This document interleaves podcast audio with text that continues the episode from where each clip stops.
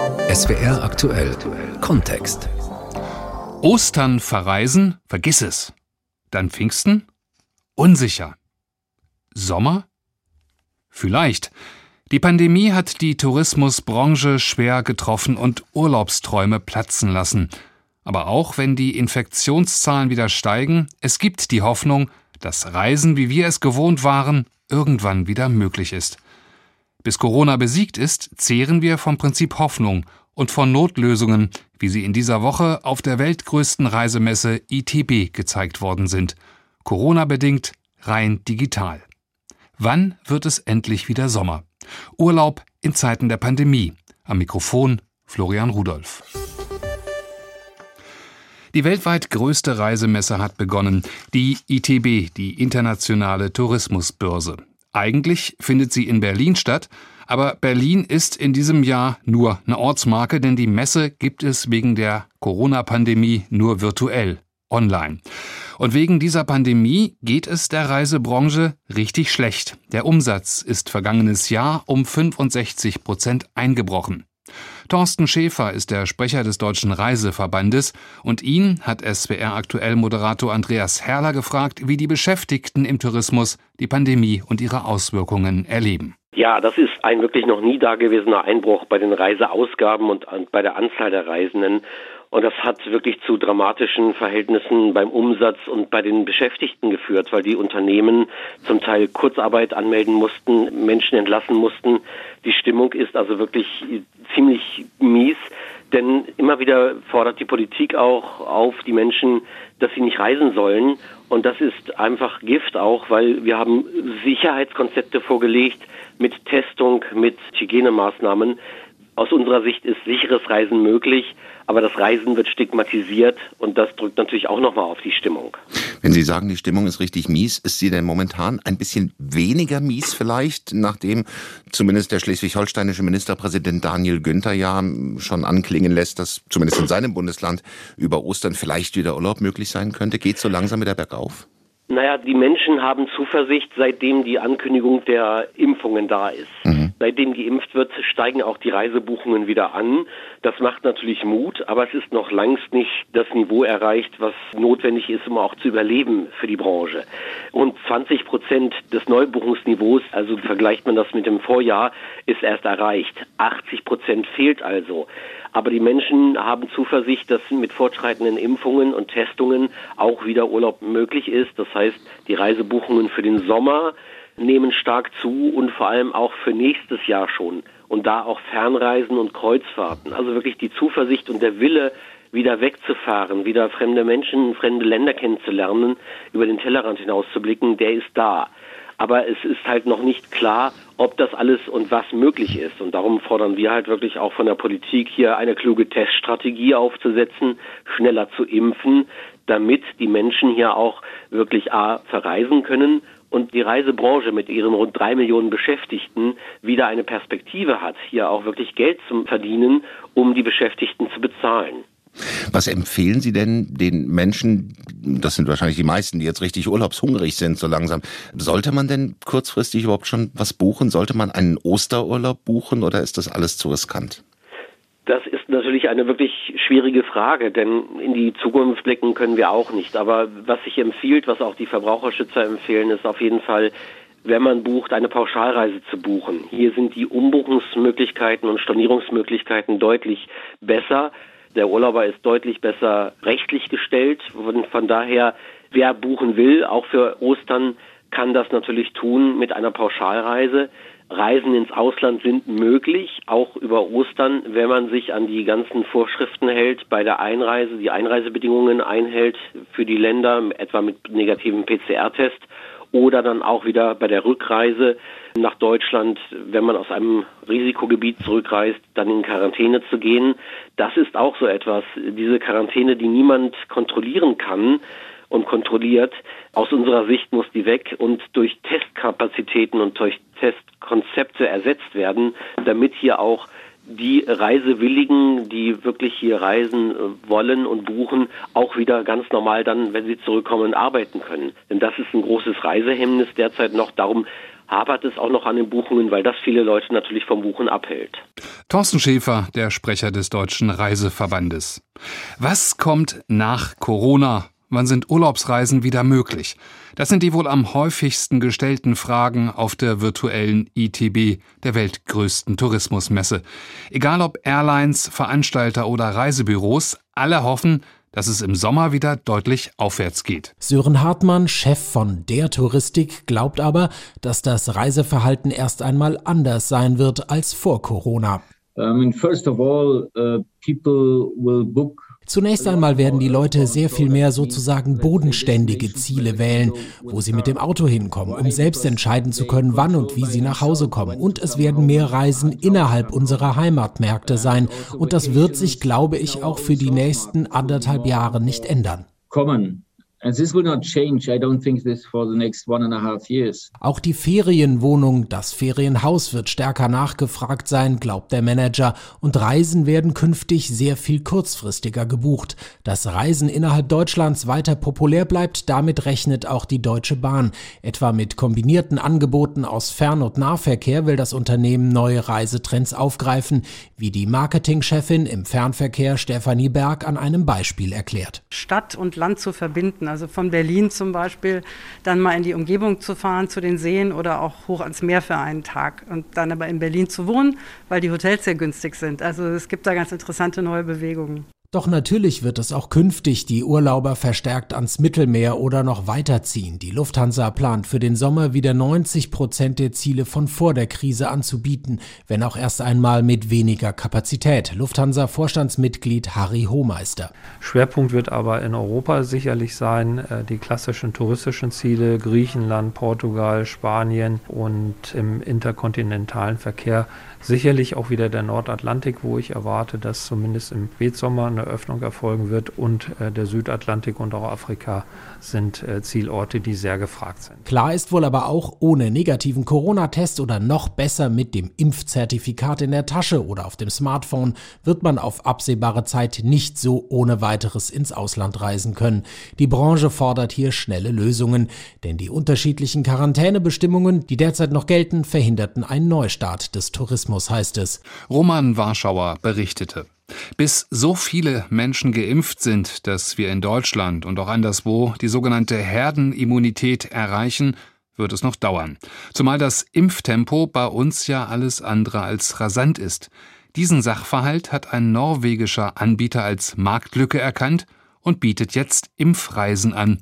Urlaub mit dem Schuss Vakzin. Los geht es mit einem Flug nach Moskau. Dort der erste Peaks im Transitbereich des Flughafens, am nächsten Tag weiter in die Türkei. Drei Wochen Kultur und Strand, dann wieder nach Moskau für den zweiten Peaks. Alles zusammen für 1500 Euro plus etwa 100 Euro für die Impfungen selbst. So sieht das Angebot des norwegischen Reiseveranstalters World Visitor aus. Verimpft wird der russische Impfstoff Sputnik V, den die Europäische Arzneimittelagentur EMA noch nicht zugelassen hat.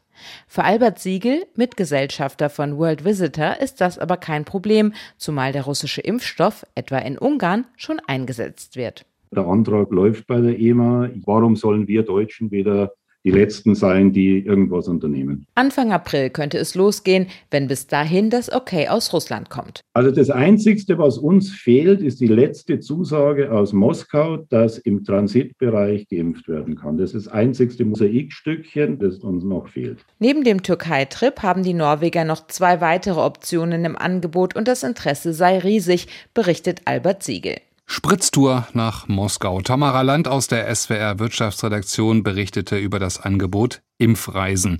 Impfen als Voraussetzung fürs Reisen, das ist eine Vision, die immer konkretere Züge annimmt. Der Düsseldorfer Tourismuskonzern Altours hat angekündigt, dass ab kommenden Herbst nur noch Geimpfte in seinen 34 Al-Sun-Hotels urlauben dürfen. Zu einem Zeitpunkt, wo die Mehrheit von uns aller Voraussicht nach die Chance hat, sich gegen Corona impfen zu lassen. Trotzdem, der Shitstorm ließ nicht lange auf sich warten. Altos hat sie nicht mehr alle. Ihr werdet von mir keinen müden Cent mehr sehen. Wer für seine Hotels auf eine Impfung besteht, darf seine Zimmer gerne behalten. In den sozialen Medien war die Aufregung groß. Für Thomas Daubenbüchel keine Überraschung. Ja, sicherlich haben wir damit gerechnet. Das ist ein Thema, was sehr polarisiert. Daubenbüchel ist der Pressesprecher von Altus und verteidigt die Entscheidung. Denn aus Sicht des Veranstalters bringt die Impfpflicht enorme Vorteile für die Kunden. Zum Beispiel in der Öffentlichkeit das Masken tragen, was dann hoffentlich nicht mehr nötig wird das Abstand halten, die Nutzung von Freizeitangeboten, Animationsprogrammen, Sportprogrammen. Und da möchten wir dann wieder zur alten vielleicht auch etwas neuen Normalität zurückkommen. Angst, dass die neue Impfpflicht Kunden abschrecken könnte, hat Altus jedenfalls nicht. Nein, im Gegenteil, davon sind wir überzeugt. Der Zuspruch unserer Kunden, der zeigt ganz einfach, dass die Urlaubssehnsucht sehr, sehr groß ist dass für sie der Sicherheitsaspekt eine sehr große Rolle spielt. Und mit diesem Angebot denken wir, dass viele Kunden auch bewusst darauf zurückgreifen werden. Bislang ist Altus ein Ausreißer. Kein anderer Reiseveranstalter in Deutschland plant derzeit spezielle Angebote nur für Geimpfte. Das könnte aber noch kommen, meint Norbert Fiebig, der Präsident des Deutschen Reiseverbands. Das obliegt jedem Unternehmen selbst wenn Sie sich davon versprechen, dass Sie vielleicht dadurch höhere Attraktivität erlangen bei denjenigen, die ganz sicher gehen wollen, dass in dem Haus nichts passiert, dann werden Sie sich dafür entscheiden. Und das ist aus meiner Sicht in Ordnung, kann man nichts gegen sagen. Solche Angebote werden allerdings die Ausnahme bleiben, glaubt Fiebig. Ich rechne nicht damit, dass das flächendeckend sein wird, aber es wird immer mal ein paar Angebote geben. Aber diese Frage wird nicht mehr so super relevant sein, wenn wir dann hoffentlich am Ende des Sommers weitestgehend durchgeimpft sind dann wird es keine Alleinstellung mehr mit solchen Aussagen geben. Bis dahin setzt die Branche auf umfassende Tests und hofft, dass der zweite Corona-Sommer so sicherer und erholsamer wird. Auch das war ein Bericht von Tamara Land. Ob geimpft oder nicht, wer eine Pauschalreise bucht, der muss für gewöhnlich zumindest einen Teil des Preises schon mal vor dem Urlaub bezahlen manchmal auch alles, so sehen es die Verträge vor. Das sorgt immer wieder für Ärger und Diskussionen, zum Beispiel dann, wenn wegen Lockdown oder Reisewarnung der Urlaub nicht angetreten werden kann und wir der Erstattung hinterherlaufen müssen. Jetzt fordert der saarländische Verbraucherschutzminister Just eine deutlich geringere Vorauszahlung. Und wenn die Reise nicht durchgeführt werden kann, soll das vorausgezahlte Geld automatisch erstattet werden. Was davon zu halten ist, darüber hat mein Kollege Arne Wiechern mit dem Rechtsanwalt und Reiserechtsexperten Kai Rodrega gesprochen. Die Verbraucherschutzminister, die wollen über diese neue Idee aus dem Saarland im Mai beraten. Wie schätzen Sie denn den Vorschlag ein? Bringt das den Verbrauchern wirklich etwas? Das ist eine gute Frage und müssen mal sehen, wie sich das in der Praxis umsetzen lassen kann. Denn das Gesetz sieht eigentlich vor, dass der Verbraucher in der Tat seine Reise erst nach der Reise bezahlen muss. Nur wenn es anders vereinbart wird, also durchs Kleingedruckte im Vertrag, die Geschäftsbedingungen, dann muss er eine Anzahlung leisten beziehungsweise auch den Restreisepreis vor Start der Reise. Aber das ist immer eine Vereinbarungssache zwischen Reisekunden und Reiseveranstalter. Aber aktuell sehen die Vereinbarungen ja genau das vor, also in den meisten Fällen, dass man eben vorauszahlen muss. Kann ich denn da nachverhandeln mit dem Reiseveranstalter? Das wird sehr schwer, denn wenn man eine Buchung tätigt, dann erkennt man ja in der Regel die Reisebedingungen des Reiseveranstalters an. Und da steht es eben im Kleingedruckten ganz klar drin, dass eine Anzahlung zu leisten ist, meistens so bis 20 Prozent. Und wenn der Reiseantritt dann kurz bevorsteht, also vier Wochen vorher, da darf der äh, Reiseveranstalter dann die Restzahlung verlangen. Und das muss er in der Regel auch für sich, denn er muss ja selbst die Reiseleistungen vorfinanzieren. Er muss zum Beispiel äh, seine Verträge bedienen mit der Fluggesellschaft, mit den Hotels, mit den Agenturen vor Ort. Und darum verlangen Reiseveranstalter eben eine Vorkasse. Nun ist ja aber die Sorge bei vielen Verbrauchern, gerade jetzt in der Pandemie, wenn ich da was vorausgezahlt habe, der Veranstalter aber pleite geht, dann ist das Geld möglicherweise weg und es gibt zusätzlich ja auch immer mehr Beschwerden, dass Reiseunternehmen Vorauszahlungen eben doch eher ungern zurückzahlen und man dann erst mit dem Gericht drohen muss. Hm, das kann man jetzt ja nicht völlig vom Tisch wischen, oder? Äh, nicht richtig vom Tisch wischen, aber die Sorge kann ich ein wenig nehmen, denn hinsichtlich der Anzahlung oder auch des Reisepreises, den man vor der Reise zahlt, ist es so, dass hier eine Insolvenzabsicherung seitens des Reiseveranstalters bestehen muss. Er muss also im, für den Fall, äh, dass er pleite geht, absichern, dass die Anzahlung bzw. der gesamte Reisepreis abgesichert ist, so dass sich dann der Reisekunde an diese Insolvenzschutzversicherung wenden kann. Und das andere ist der Fall, den Sie angesprochen haben, dass Reiseveranstalter den Reisepreis nicht zurückzahlen sollte, die Reise abgesagt werden. Da gibt es aber eine klare gesetzliche Regelung. Im Gesetz steht ganz klar drin, dass nach Rücktritt des Kunden vom Reisevertrag, beziehungsweise wenn der Reiseveranstalter die Reise absagt, der Reisepreis beziehungsweise eine Anzahlung innerhalb von 14 Tagen erstattet werden muss. Also da kann man ganz klar Druck aufbauen als Verbraucher. Wenn es nun jetzt diese ganzen klaren Regelungen gibt, wann der Veranstalter eben das Geld auch zurückzahlen muss, führt der saarländische Verbraucherschutzminister da sowas wie eine Scheindebatte? Nein, das nicht, sondern er hat sich sicherlich angeschaut, was letztes Jahr im Rahmen der Pandemie so passiert ist. Und da müssen wir in der Tat beobachten, dass sehr viele Reiseveranstalter, aber auch Fluggesellschaften auf Zeit gespielt haben und bezahlte Anzahlungen oder auch Reisepreise nicht erstattet haben, obwohl die Reise längst abgesagt wurde. Aber hier konnten oder können die Verbraucher ganz klar hart vorgehen und auch Anwälte zum Beispiel einschalten, um ihr Geld zurückzubekommen. Und die Reiseveranstalter müssen dann auch den Anwalt, sprich die Rechtsverfolgungskosten bezahlen, wenn sich eine sogenannte Verzugslage gebildet hat. Und die entsteht eben, wenn der Reiseveranstalter nicht innerhalb von 14 Tagen nach Rücktritt vom Reisevertrag den Reisepreis erstattet. Kai Rodrega ist Rechtsanwalt und Experte für Reiserecht. Wann wird es endlich wieder Sommer? Urlaub in Zeiten der Pandemie. Das war der SWR aktuell Kontext mit Florian Rudolph.